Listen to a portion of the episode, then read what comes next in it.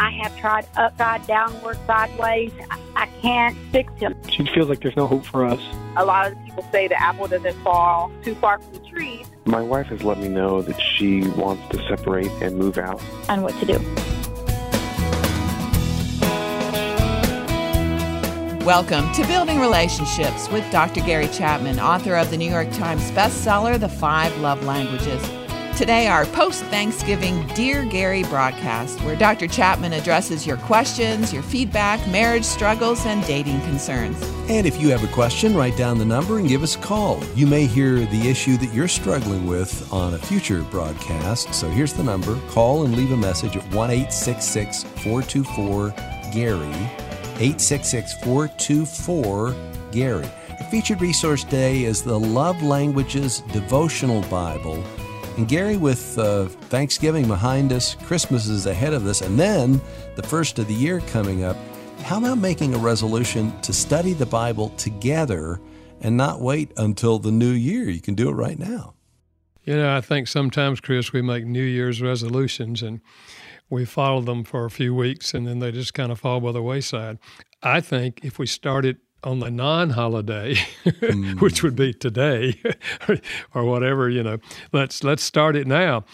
Certainly, it's a great idea uh, for a couple, a married couple, uh, to do this together, or for that matter, even two siblings, uh, teenage siblings, to do it together. Uh, but uh, I think if we have that uh, goal, and I think many people do somewhere along in their life, they think, I'm going to read the whole Bible through. I'm going to study this Bible here. And why not start it, you know, not at the first of the year, but start it now. Get a, get a head start. So always better if you're wrestling with something and you really want to do it, start now. Don't yes. wait till a particular time. What what can happen, particularly with a married couple, that go through the Bible together and and read the devotions that that you have in there? I think what happens, Chris, it opens up conversation. You know, after reading reading that passage, or maybe even next week, you know, one of you will say, you know, last week when we were talking about, you read that and we were talking about this, and it just opens up conversations between the two of you about spiritual matters. Uh, and let's face it, uh, unless we're doing something like this, uh, we probably are not going to share with each other uh, things that we've read in the Bible personally. We may each have our own personal time with God every day, but there's not a time in which it of seems normal to share some of what we're reading what it means to us. But when you're doing it together, then you're far more likely to discuss it at the time, but also maybe a week or two or a month later when something comes back that you've discussed before. So I think it just stimulates communication between couples. You can find out more about the Love Languages Devotional Bible at our website, buildingrelationships.us. Again, go to buildingrelationships.us. Well, let's get to our first call today, Gary. And this caller has a problem with a word used in describing fathers who don't have custody of their children. Hey, Gary. I was uh, listening uh, your audiobook, and uh, I was hearing the part uh, where you make a reference to the non-custodial parent. It, it feels uh, a little bit sad that uh, they like make a reference to the father. In the United States, most of the fathers, most of the dads, we are non-custodial parents it's uh, hurtful about the, the way you are putting things on uh, your audiobook or your book. You make it seem, or maybe your wording make it seem like non-custodial parents, dads, which is the highest percentage versus women, because there are some few women that are non-custodial parents. Dads don't don't care and don't want to spend time with uh, our kids. Uh, maybe that was some decades ago, but nowadays uh, uh, fatherhood has has changed, but we still uh, being punished for a lot of the bad behaviors that happened in the past. Uh, nowadays, dads do want to spend more time with the kids. Uh, however, the uh, current civil court system, family court system, is tremendously uh, unbalanced source where it has been hurting fathers for, for the longest time. There's there's a lot of fathers that uh, try to see the kids more. However, the mom does not allow for that. It is a significant amount of people. So I'm thinking that it would be beneficial for uh, the world if uh, you know there are some adjustments on the the way uh, this is explained that reflect uh, the truth of this situation. I appreciate you listening to uh, my uh, my comment. I'm sure you're to research it. You will do uh, uh, something helpful for our society. Uh, we have uh, lots of children that are growing without dad because of the family court system. Thank you. Well, you know, Chris, I am very empathetic with this caller. I, I sense his heart. There are many fathers who, after a divorce, uh, do not have as much time with their children as they would like. Uh, and I can see uh, how that can be very painful. It is true that when there is a divorce, children are split between a mom and a dad who are not living with each other. It's a very difficult situation for a child, uh, no matter how much time they spend with their mother or how much with their father. And what I think has happened so many times is because before the divorce, the couple were adversarial with each other. That's what led to the divorce. And so they're not eager for children to spend time with the other parent more than with them uh, because they don't have a high regard for the other person. Otherwise, they wouldn't have divorced. So uh, I think it's a carryover from the, the pain and hurt uh, that led to the divorce. But I certainly can understand that there are many, many fathers who would like to spend more time with their children uh, and because of uh, the ruling that has come down in the courts, uh, they're not able to do that. I think it's just part of the overflow of the reality of how divorce makes life more difficult. You know, sometimes couples who are divorcing think, well, I'm going to get out of this mess, but they find themselves in another mess, and particularly if they have children. So that's why, of course, I spend so much of my time trying to help couples learn how to build a marriage that's loving and supportive and caring for each other. Rather than allowing our differences to divide us, let's try to learn how to understand the differences and accept those that cannot be changed and learn how to work together as a team. But for those who have gone through divorce, I think also the concept of teamwork is important. The question is, what is best for the children? And if the two of you can take that as a premise, what we want is what's best for our children, and then talk about how we can work together as a team, even though we're divorced, work together to decide what is best for the children and how can we work that out, you know, between the two of us and our schedules that the children can have meaningful time with both the mother and the father. Yeah. And I think the reason that he called the, the term non custodial parent, it just seems, sounds kind of cold and detached. I don't know how to change that terminology other than saying the parent who doesn't have as much time with the children as, as the other parent, you know. but I think at the heart of what he's saying is something that I have heard from men uh, through the decades as well, and that is it feels like we don't, we're not valued and I, I know that's what you want to a, a child whose parents who have divorced needs a dad, needs a father in his or her life. And uh, yeah, there are some really hard situations out there, but there are a lot of dads who feel like no, they're they're not listening. So I I yeah. wanted to present that to you today so that you'd uh, say something to his heart. Yeah, and I, I, think, as I said, I'm very empathetic with that. And uh, for those who are in uh, the whole uh, judicial system, uh, I think uh, we, we need to hear, we need to listen to what the, what he was saying. Now, I don't know what the answer is, you know, but uh, I, I do think we need to be empathetic and think through. Again, the question is, what is best for the child? Our program is Building Relationships with Dr. Gary Chapman, and this is our Dear Gary broadcast for November. If you have a relationship question, call our number 1 866 424 Gary. This is not a counseling line. We can't call you back, but if you'll keep your question as brief as possible, we'll try to address it here on the program. Also, be sure to turn down any music or the radio in the background. So call us today, 1 866 424 Gary. Our featured resource is the Love Languages Devotional Bible. It might be what you and your spouse need to draw closer together as you draw close to God. You can find out more about that at buildingrelationships.us. We have a lot of questions today about marriage. Here's our first one who doesn't see a whole lot of hope.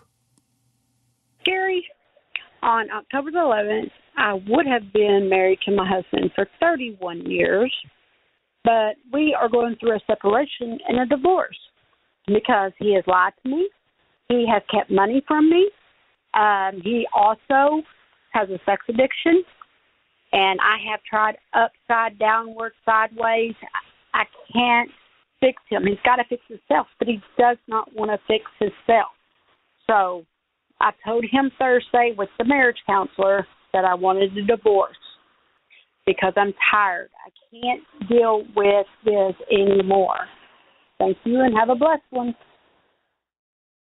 Well, you know, Chris, I've heard that many times over the last 40 years in my own office, where a husband or a wife, uh, more often a wife, but sometimes a husband, who has who feels like they have done everything they can do to try to change the other person or get them to change, and they've been unsuccessful in doing that. And emotionally, physically, they are simply tired and just feel like I cannot go on like this anymore. And, I, and I'm empathetic with that. You know, I can see how a person can get to that place. And it's not always the issues that she's talking about here with her husband. It can be other issues. But uh, whatever the issues, when you feel like you're unheard, when you feel like that whatever they're doing that's detrimental to the marriage, they are not open or willing to reach out and get help to deal with that problem, you do come to the place where you just feel like, you know, there's no hope. I can't go on like this. One of the things I do share, however, is that in that situation, when you're just emotionally depleted, a separation can be good. Even though you're thinking divorce, if you just step back a little bit and say, why don't we separate for a while? and let's see what happens, rather than just deciding, I'm going to get a divorce now. You know, in, in the state of North Carolina where I live, you have to be separated from each other physically for a year before you can get a divorce. I think that's a tremendous law because it allows you a year to work through your emotions. And many times during that year, the person who has not changed, was not willing to go for help, during that time, they wake up and they decide, I need to deal with this. And they do reach out and get help. In fact, I have a couple that I was just working with uh, not long ago, about six months ago. After a year's separation, my counseling them individually and then as a couple, after a year of separation, they were both ready to make a recommitment to each other. And for the last six months, they've had a wonderful time together. So I'm understanding and empathetic with the feeling of it's over and it's over now. I want a divorce. But I would just encourage the individuals involved in these situations to take some time because emotionally, you have to deal with your own stress and hurt. And the other person has to decide is this what I want to separate and go to divorce? Or am I willing to deal with the problems that, that I have in this part of the relationship? And I believe in that year, of meaningful separation, in which your attitude is, you know, I'm not going to abandon you at this point, but I am going to separate. I need help. You need help. Let's see if that can happen while we're apart, because it's certainly not happening while we're together. And then the decision to divorce or to be reconciled will take place somewhere in the course of that year I think it's a good sign that they have a counselor and that they're both, you know, there's so many marriages that I hear one or the other won't go, you know. Yeah. And so he's at least going there. Uh, but you, you, like our first caller, you, you've been heard here today, And I thank you for expressing that. This is Building Relationships with Dr. Gary Chapman, author of the New York Times bestseller, The Five Love Languages. And this is our Dear Gary broadcast for November, post Thanksgiving. We had enough turkey. We wanted to come, come to the microphone with you today.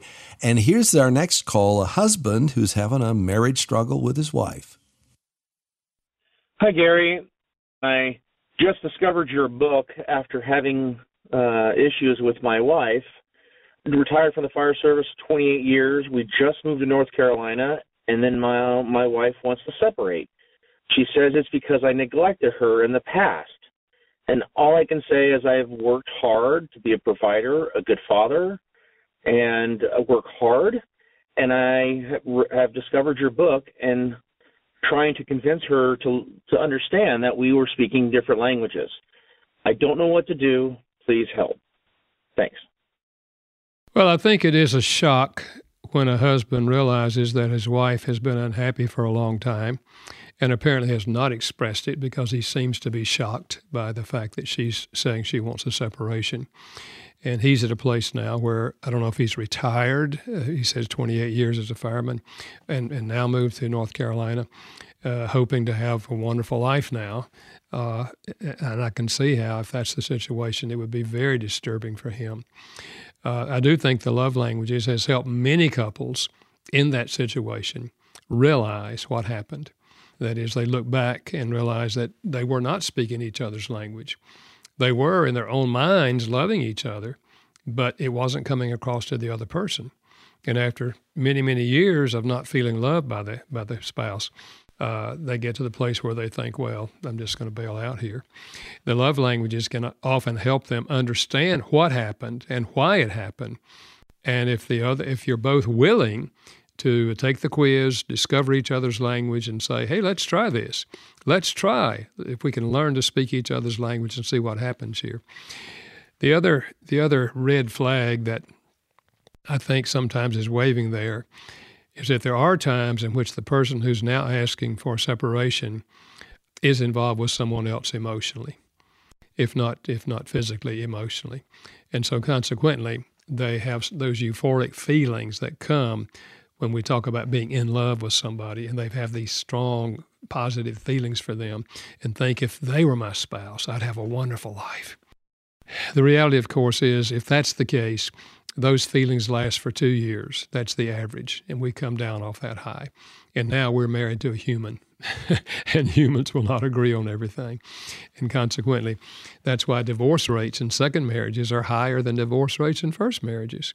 So I think if I were you, I would. Uh, one of the one of the things at least you could do would be, even though you're in a new community, find a Christian counselor and make an appointment, and tell your wife, I am going for counseling because obviously it seems like I'm a big part of the problem, and I would really like for you to go with me so you can explain to the counselor uh, why you feel the way you do, and I want to hear you, and I want the advice of somebody that can help us.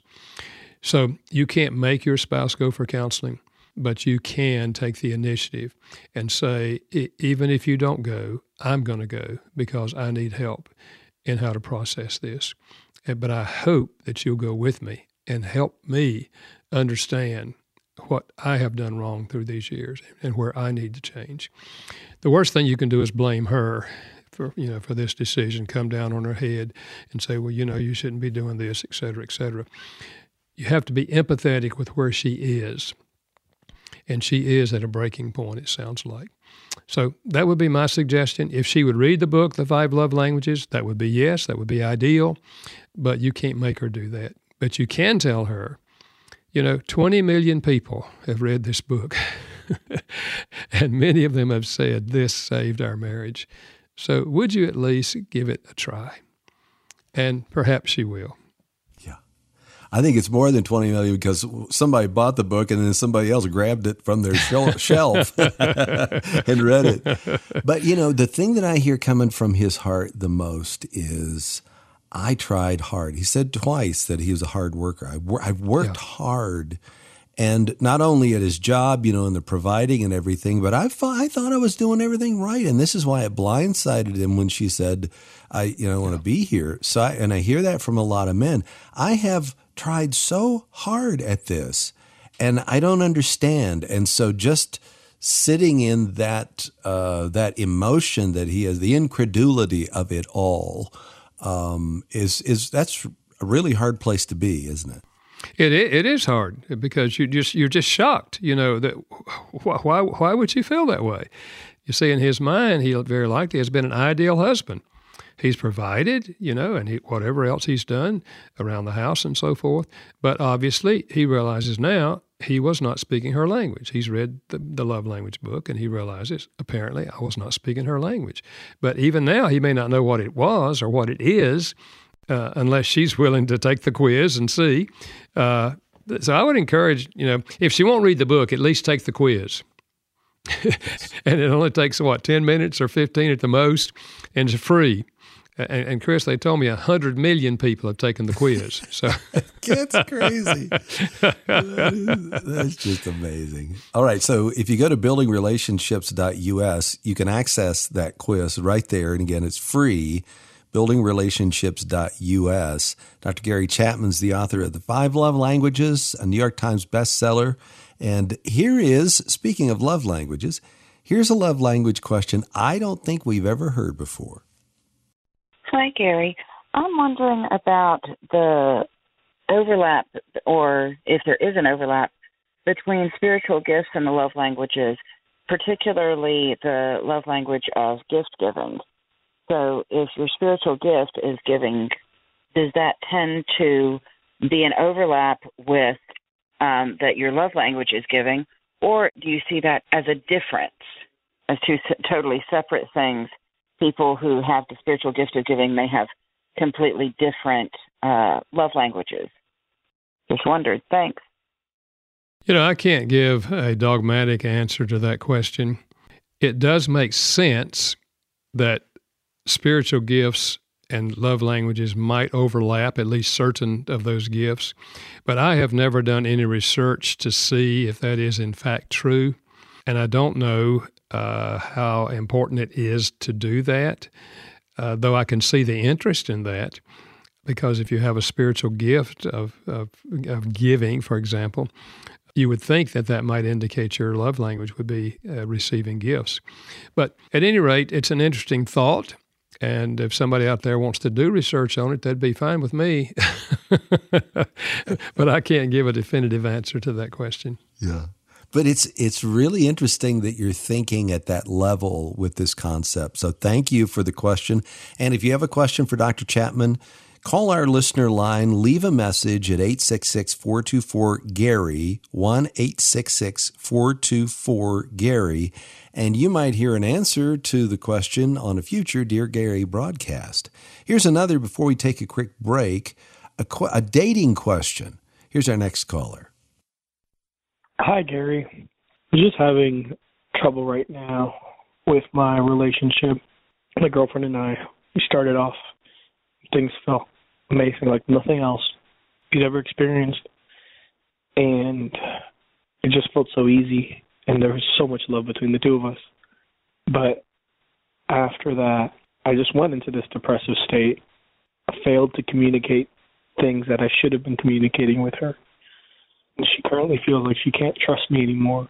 And she's lost that. She feels like there's no hope for us. And she's talked about this with me, you know, past probably happened like four times um, where she's brought this up, and I've tried to fix it. I've never really tried to fix myself and, and really address the issues that I have that I need to fix internally.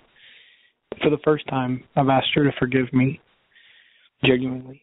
And I'm going to go ahead and, and start therapy and seeing if I can really change what is wrong personally. But I don't know what else you recommend, Gary. I'm currently reading your book, and, and I really appreciate just all this insight that you give on relationships. I wish I would have read it before but thank you for uh, for listening, Gary, and uh, yeah, I hope to hear from you. Well, I think this caller has taken a big step, and that is he's going for counseling.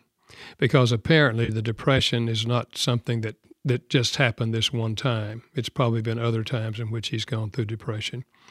So to move out to get counseling for that is the first and most important step, I think, and he's already taking that. Because we need to find out what's behind the depression. You know, is it is it physically based or is it situational based, and what kind of depression is it? And apparently, he's never ever dealt with trying to really understand that and then learning how to work through, walk through depression. So I think the caller's moving in the right direction, and I would just encourage him with that. Whether she will be open to considering uh, continuing the relationship remains to be seen. You know, dating is a time in which we are getting to know each other, learning out things about each other. And many times in a dating relationship, couples get to the place where one of them has learned enough about the other person that they just say to themselves, No, I don't want to marry someone who has this problem. And that's why I think dating is a positive thing because it does give us an opportunity to get to know each other and not simply go with those euphoric feelings that we have uh, many times in the early stages of a dating relationship. So uh, she has to decide what she will do about that. But you have the rest of your life to live. So, dealing with your depression and finding out the source of that and what you can do about it is going to help you, if not in this relationship, then somewhere down the line in another relationship. But when she sees you taking initiative to do this, and she sees you begin to make progress in dealing with this, you know, who knows? You know, she may rethink her present thoughts about breaking up the relationship. So I think you're moving in the right direction. And listen, thousands of people in this country suffer from depression. And so there is help out there. And I think you're moving in the right direction when you start counseling. If you enjoy building relationships with Dr. Gary Chapman, visit the website buildingrelationships.us. There you'll find out more about Dr. Chapman, his New York Times bestseller, The Five Love Languages, and more. Our resource for today is the Love Languages Devotional Bible. Just go to buildingrelationships.us to find out more. On our Dear Gary broadcast, we take your questions, and if you want to ask one, call us 1 866 424 Gary. Keep it as brief as possible. Let us know what's going on in your life, and then hopefully we'll be able to answer your question down the road. 1 424 Gary. Now, a question of importance to many singles who may be listening today. Hi, Gary. Um, I kind of have a two part question, and I'll try to make it quick. But the first one, um, I've been reading the book Things I Wish I Know Before I Get Married. Um, and I'm reading that, and I'm currently dating someone. Um, and basically, I read the chapter about families, and I have a concern because um, the way our families look is very different, um, and particularly his parents, they're of a different culture, but um, it's a lot more old school as far as traditional gender roles. Um, it lacks intimacy, and just also within the family and culture, I've noticed a lot of pride. Um, and so these are some issues that I've seen in my boyfriend. I, I know working through the book would be beneficial, um, but I also want to see, you know, a lot of people say the apple doesn't fall too far from the tree. So just your input on how much I should look into that. Um, I definitely discuss it with him, but you know, if he denies things that I see a, little hint of, how do I approach that? Um, and then the second part would be if my parents have kind of voiced some concerns or maybe noticed some things that they think is concerning um, regarding my boyfriend, you know, I definitely want to have my own thoughts and opinions in mind when it comes to making decisions with us. But how much weight do you feel like that should carry, um, especially being that I do trust my parents, um, but I definitely just want to make my own decision. But how much do you think that should weigh on my decision um, to be with this person? Just knowing that we've also had, you know, some things and issues that we're trying to work through, me and my boyfriend, um, and are in counseling now. So um, if you could provide any insight on both of those questions, that would be great. Thank you so much. Well, I'm glad that uh, this person is uh, thinking seriously about this dating relationship and not simply being swept along by the in love feelings that uh, may be there. I think, uh, first of all, family differences, and it sounds like uh, these are cultural differences as well, that uh, he is in a different culture from hers. And cultures are very important. Some of you know that my background, I studied anthropology, cultural anthropology, how cultures are organized and, and how they function. And uh, no, no question about it, cultural differences are there. Uh, my wife, for example, went to a wedding just this past week where one was Hispanic and one was Anglo English. And uh, she was talking about how different the, the wedding itself was, the Hispanic flavor uh, and, and all of that. It doesn't mean that uh, we we should never marry across cultural lines. Don't hear me saying that at all. But I think we do have to uh, be honest and open about cultural differences. Uh, it's also true, of course, if we're both the same culture. Uh, our families can be very, very different, have different ideas about what marriage is to be like and about expectations after marriage and uh, how we are going to relate to each of those families. It's a huge issue because, listen, we all have a family in which we grew up in, and we are strongly influenced by that family. So that uh, certainly needs to be considered and not simply brushed away. So I would say take those things seriously. Uh, talk about uh, possible uh, conflicts that you can see arising out of the out of the differences, and uh, and weigh those uh, carefully. In terms of your parents' opinion, I would say this: Parents can see things that we cannot see when we're in love. Because in love, we are we are blinded with our strong emotions for this other person and caught up in that. And so parents can see things that we don't see. I would take what they say seriously. It doesn't mean that you have to do what they would say you should do in a situation. No, you need you're right, you need to make your own decision. But I would certainly weigh what your parents say, especially if they are loving, caring parents. I would also weigh what close friends who may know you and him, I would weigh what they have to say because they also may see things that you don't see in the relationship. Before we make a decision to marry, we want to explore everything we can to help us get some realistic concept of what marriage to this person would be like, and then make our decision based on reality rather than simply based on the fact that, quote, we're in love with each other. Because as I've said many times, those in love feelings fade. The average lifespan is two years. I've said that before, even on this program. And so we don't want to base a decision to get married on those feelings because those feelings are temporary. Great advice from Dr. Gary Chapman on today's program. This is our Dear Gary broadcast here at the end of November. Uh, keep listening because there, there's more to come. And, and this next question is one that we have heard over and over and over. It maybe even in shades of it, even in today's program. He's willing to give the marriage another try. She isn't. Here's our next caller. Hi, Gary. My wife has let me know that she wants to separate and move out. And while this took me by surprise, I immediately read your love language book and the four seasons of marriage. I draw a lot of conclusions and correlation between the stories you write about in your books and what has been happening in my marriage. I'm willing to give it a shot, but my spouse isn't. What can I do? The first thing I would say is you cannot force your spouse to give it a second chance. We each have to make our own decisions. But your desire to give it a second chance, I think, is positive. Anytime someone's willing to give it a second chance, there's hope. I would say be understanding of where she is let her share with you, perhaps if she's willing, why she feels so strongly that she's not willing to give it uh, a second chance, maybe go for counseling with you. Obviously, I would guess that obviously she has been hurt over a long period of time.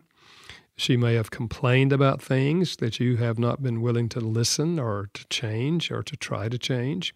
I don't know what the dynamics are that have brought her to this place, but I do understand how a person can get to that place. So I would say, whatever she's complained about through the years, you take it seriously. And you say to yourself, I am going to work on these issues. Whether she agrees to go with me for counseling, I'm going to deal with my issues, whatever they are. And if you don't understand what they are, ask her. she will tell you what they are again if you want to hear it again. And you take initiative to work on those issues, uh, hoping that somewhere along the line she will be willing to give you another chance. Again, praying if you if you know God in a personal way, praying that God will help you make wise decisions and that God will work in her heart uh, to give her uh, an understanding of what she might do that could help in this situation but not don't try to force her. Don't preach to her. Don't tell her you know you've got to do this. That simply pushes her further and further away. So accept the fact that she's deeply hurt and that's the heart of why she's deciding not to give it a second chance. Doesn't mean there isn't a second chance. You never give up. You never give up. Even even after divorce in my opinion you don't give up now, if she divorces and remarries, then yes, obviously, there's not going to be reconciliation. But until she remarries, there is always the possibility of reconciliation. So see this as a time in which you're going through a severe trial in your life, something that's hurting you more than anything you've ever experienced before. And she likely is going through the same pain on the other side, though for different reasons. And ask God to help you walk through this and whatever her final decision is, God will be with you if you choose to walk closely with Him. This is Building Relationships with Dr. Gary Chapman, author of the New York Times bestseller, The Five Love Languages. You can find out more about the love languages concept, take an assessment to discover your love language absolutely free. Plus, see the featured resource just in time for Christmas. It's the Love Languages Devotional Bible. Go to buildingrelationships.us to find out more. That's buildingrelationships.us. Well, Gary, her question is about the love languages, but my question is is that really her question? Here's our next caller. Hi, Gary. So I've been in a relationship for six years, and his love language is acts of service, which I wholeheartedly did. Um, throughout the uh, probably five years of our relationship. And then I got a little deflated because honestly, he just wasn't speaking my love language probably very well. I just felt kind of exhausted and taken for granted. So I kind of cut back a little bit. I, I realized that was wrong for me to do that because that's my expression of love too. And so I could tell that I felt maybe some resentment from not being able to do those things, maybe a little bit of bitterness just inside of me because I wanted to do it so bad. So God really did join us together well, you know, because I love doing the I love speaking his love language. So my question though is he recently wanted to break up with me and he would wants to move out and have his own space and so I for the past month after he wanted to break up, I've been strongly speaking his love language, almost probably to the point where he's getting annoyed, and um, so I have to have a balance there. But I'm almost maybe making I don't know. I feel like I might be making things worse by trying to do too so much. If he moves out, but he still wants me to continue doing these acts of service. I mean, should I? I mean, I know it's the key to his heart because I noticed that when I would speak his love language, things were better between us than when I didn't. I don't want to lose him. He said he needs to spend a year apart from me and figure out, clear his mind and figure out if I'm the right one for him. So, do I keep speaking this love language? Because pretty much I'm like the secretary of things for him. So, do I continue to do all these things? And if he has his own apartment, like clean his apartment and do his laundry and you know, help him with his tax returns and all these little things that he might say, you know, can I help with? I feel like in my heart I want to. I feel like everybody else would tell me not to.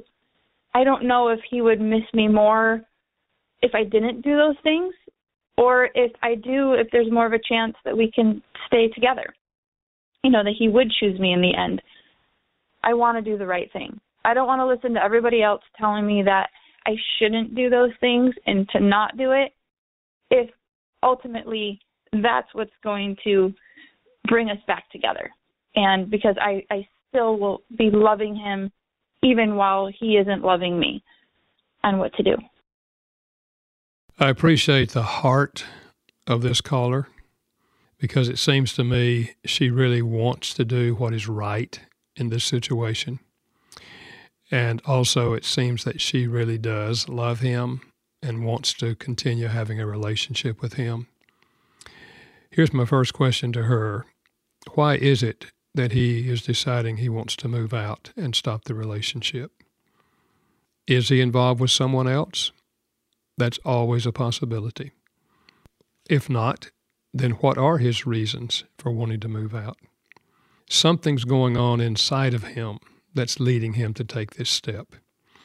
Now, here's the reality if he chooses to move out, but things do not change between the two of you, that is, you continue to do everything you've been doing for him, all of his secretary work and all the other things that you mentioned, the laundry and all of that, and sexual relationships because you've been living together for six years or five years.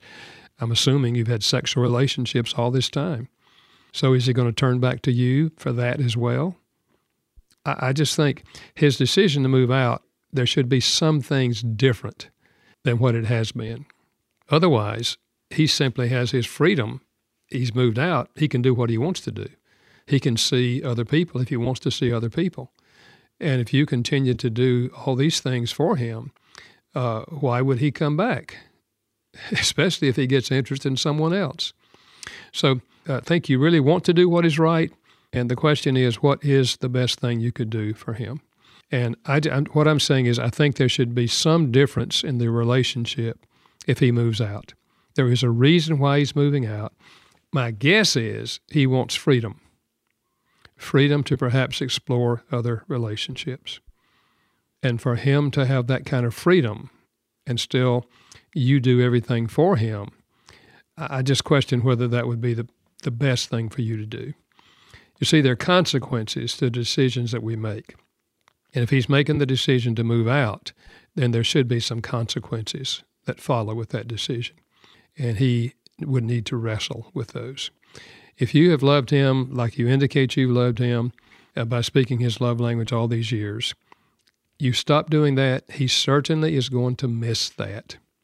And unless he is already involved with somebody else or gets involved rather soon with someone else, his missing that is a greater motivation for him to come back than his receiving all of that from you and simply using your efforts on his behalf. I just think him suffering some consequences of his decision would be a greater motivator than simply continuing uh, to do what you've always done. Which brings me back to my statement at the beginning. What what is her real question? And it seemed to me as I listened, and I've heard it several times now. I've tried to hear her heart in this. I think her question is how do I keep him? How, how do I not lose this guy? Because I've invested all this time and this, you know, it's it's like we've been married for six years, even though we're not. I, am assuming. Yeah. Um, how do I how do I keep him? And I don't think that's really her question. I think her real question is is with with all that we've invested together, do we do we move forward together? And what is my life going to look like? And that's a scary thing to think about. Yeah. It's like when a couple is married and they choose divorce. There are legal ramifications to all of that in terms of where this leaves you financially et cetera et cetera when you live together without marriage and want everything else is like a marriage would be then there's no there's no legal uh, responsibilities that he has.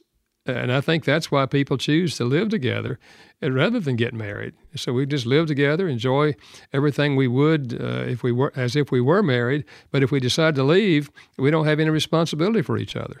Yeah. It's it's really an irresponsible lifestyle, uh, and so you're you're suffering the pain of divorce because you live together as though you were married, but you weren't. So and this is what many, many couples today are facing because many of the relationships, in fact, I think most of the relationships where people live together before they get married, they don't get married. And consequently, there's no responsibility on either side. So it's, it's, a, it's an irresponsible lifestyle. And consequently, when it's over, one of them decides it's over, then it's over. And you're left with uh, basically nothing financially. And I don't know what your arrangement was while you were living together, but there's no obligation on his part to do anything for you. Right. So you're judging me though. You're judging me because I'm living with my my boyfriend or living with my girlfriend. Really uh, what you're talking about is this looking lovingly at where you are and why you are where you are. That's that's what you're talking about. Yeah, exactly, Chris. And, and no, no question about it. I have an opinion on this, and, and research indicates that this is also true in terms of living together without getting without getting married. Though it's very, very popular in our day. Uh, I'm not questioning that. I'm just saying I don't think that is the lifestyle that the scriptures would teach, and consequently, uh, we have to live with the results of that. Uh, but I'm empathetic with emotions. You know, we're, we're people, and we she's bonded, obviously bonded with him. She doesn't want to lose him. Uh, that that bonding is still there. He was free. He is free to make that decision because there's no commitment there, uh, legally or otherwise. So we have to understand that's part of living together without marriage. That's part of the reason is that there's no there's no commitment. Either right. one of us can walk out whenever we wish. You know, if we could open the phone lines right now and hear from those who have been in that situation before, you know, we were living together for six years and then something happened. My guess is that you would hear a lot of people calling in and agreeing with what you've just said. Maybe we'd get some people disagreeing. So let me give you the number here at the end of the program 866 424 Gary. Respond to what we've just heard and Gary's answer to her. Do you agree? Do you disagree? What would you like to say about that? 1 424 Gary. And maybe you have a different question about relationships that you'd like to pose on the program. If you go to the, the uh, website, buildingrelationships.us, when you go there, you'll see our featured resource, the Love Languages Devotional Bible. Find out more about that again at buildingrelationships.us. And next week, Max Lucado wants you to experience fresh strength and purpose in your life. Don't miss the conversation in one week. A big thank you to our production team, Steve Wick and Janice Backing. Building Relationships with Dr. Gary Chapman is a production of Moody Radio in association with Moody Publishers, a ministry of Moody Bible Institute. Thanks for listening.